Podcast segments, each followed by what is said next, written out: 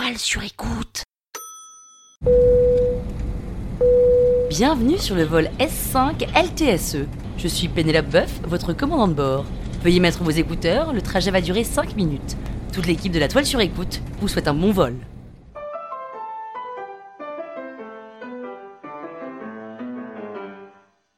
Xin ciao les arnaqueurs, c'est Péné. Ça y est, on se connaît maintenant, ça fait 5 saisons, je vous octroie le droit de m'appeler Péné. Dans ce deuxième épisode de la saison 5 de l'arnaque, je vais vous raconter une anecdote qui m'est arrivée au Vietnam. Sans vous spoiler, je peux vous dire qu'à la fin, ne voyagez jamais sans des euros sur vous.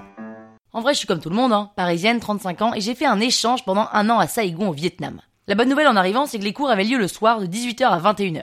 La mauvaise nouvelle, c'est qu'il fallait donc que je m'occupe toute la journée. J'ai donc trouvé un stage dans une boîte de palpé roulé. Vous savez, c'est les massages qui sont un peu violents pour enlever la cellulite. Mais la boîte a fait faillite parce que les Vietnamiennes n'ont globalement pas de cellulite. J'ai donc trouvé une autre mission dans une agence de voyage où je vendais des séjours sur mesure en Asie du Sud-Est à des clients européens. Le jour où j'ai compris que je n'irais jamais visiter les pays que je recommandais, mais que je n'avais qu'à copier-coller les programmes déjà tout faits sur ordinateur, j'ai démissionné et je me suis dit que j'avais envie de voyager et je rattraperais les cours. Un ami faisait en même temps que moi son échange avec son école en Inde et on s'est donc retrouvé à Hanoï pour faire un trip à moto pendant un mois dans les hauteurs du Vietnam. Cette partie du Vietnam est chouette à traverser à moto parce que les routes sont rocailleuses, les villages sont authentiques et les vues depuis la moto sont imprenables. On prend une moto pour deux parce que je suis pas la pro de la conduite. On s'équipe pour 28 jours, assez légèrement d'un gros sac à dos pour deux et on y met chacun trois slips, trois t-shirts, deux shorts, deux maillots de bain, un pull, deux brosses à dents et des préservatifs car on ne sait jamais ce que la vie nous réserve.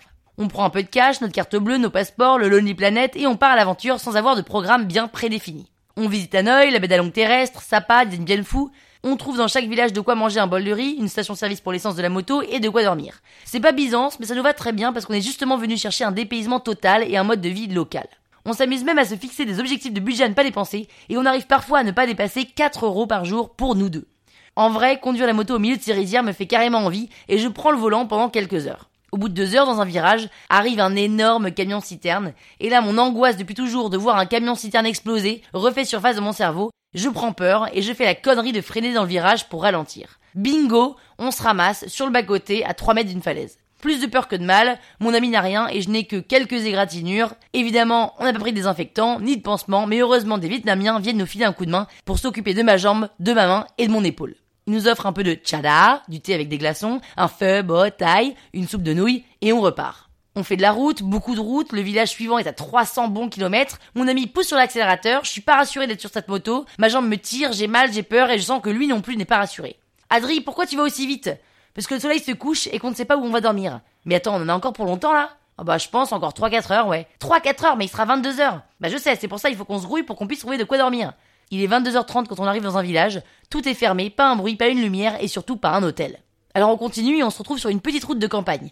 Il commence à faire froid, on a un pull pour deux et on est au milieu de nulle part. Et là, on voit de la lumière. Je frappe, une vieille dame ouvre, j'essaie de lui faire comprendre en baragouinant en vietnamien qu'il est tard, qu'on aimerait bien dormir chez elle, que je peux la payer, etc. Et après 30 minutes à discutailler devant sa porte, elle accepte enfin de nous faire rentrer, nous prépare du thé chaud et nous montre notre chambre. Un box. Notre chambre c'est un box de 10 mètres carrés avec de la paille, et on n'est pas seul, parce qu'il y a une chèvre qui dort avec nous. La dame nous explique que c'est sa chèvre qui lui donne depuis quelques mois son lait du matin, et comme il fait froid, elle la fait dormir à l'intérieur. On s'endort donc, mon ami et moi, l'un contre l'autre, avec la peur de se faire renifler par la chèvre pendant la nuit, et on passe en vrai une des pires nuits du monde, froide et interminable. On donne à cette dame nos derniers billets et on reprend la route au petit matin. C'est notre dernière journée avant de rendre la moto à Hanoï. On est détendu, content que ce trip d'un mois épuisant se termine, on passe de village en village, on apprécie doublement la chance qu'on a eue après cette nuit qu'on vient de passer, jusqu'au moment où, panne d'essence en plein village. Par chance, il y a une station-service à 100 mètres, on pousse la moto jusqu'à la station. Je regarde ce qui me reste dans mon porte-monnaie, rien. Pas un Vietnam Dong. Mon ami regarde dans le sien, rien. Pas un Vietnam Dong. Il y a évidemment pas de quoi retirer de l'argent avant Hanoï et on se retrouve sans un sou pour payer notre essence.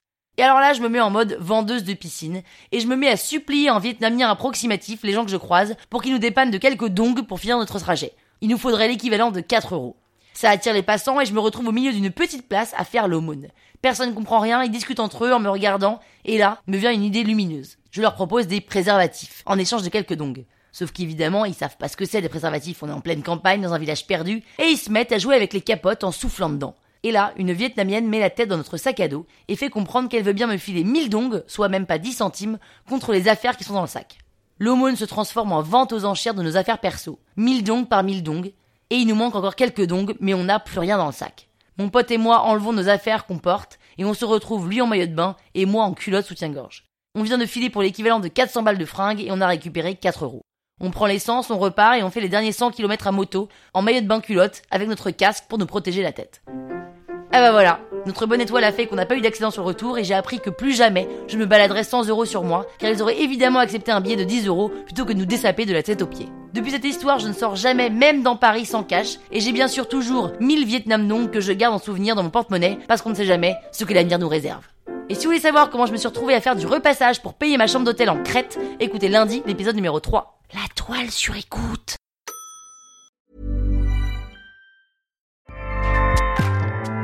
ACAST powers the world's best podcasts. Here's a show that we recommend. Hi, I'm Jesse Cruikshank. Jesse Cruikshank. I host the number one comedy podcast called Phone a Friend. Girl, let's phone a friend. Not only do I break down the biggest stories in pop culture with guests like Dan Levy and members of InSync, I do it with my own personal boy band singing jingles throughout because it's my show. It's your show, girl. New episodes of Phone a Friend Yeah. drop Thursdays wherever you get your podcasts. So work it, girl. Yeah, work it. Okay, that's enough. ACAST helps creators launch, grow, and monetize their podcasts everywhere. ACAST.com.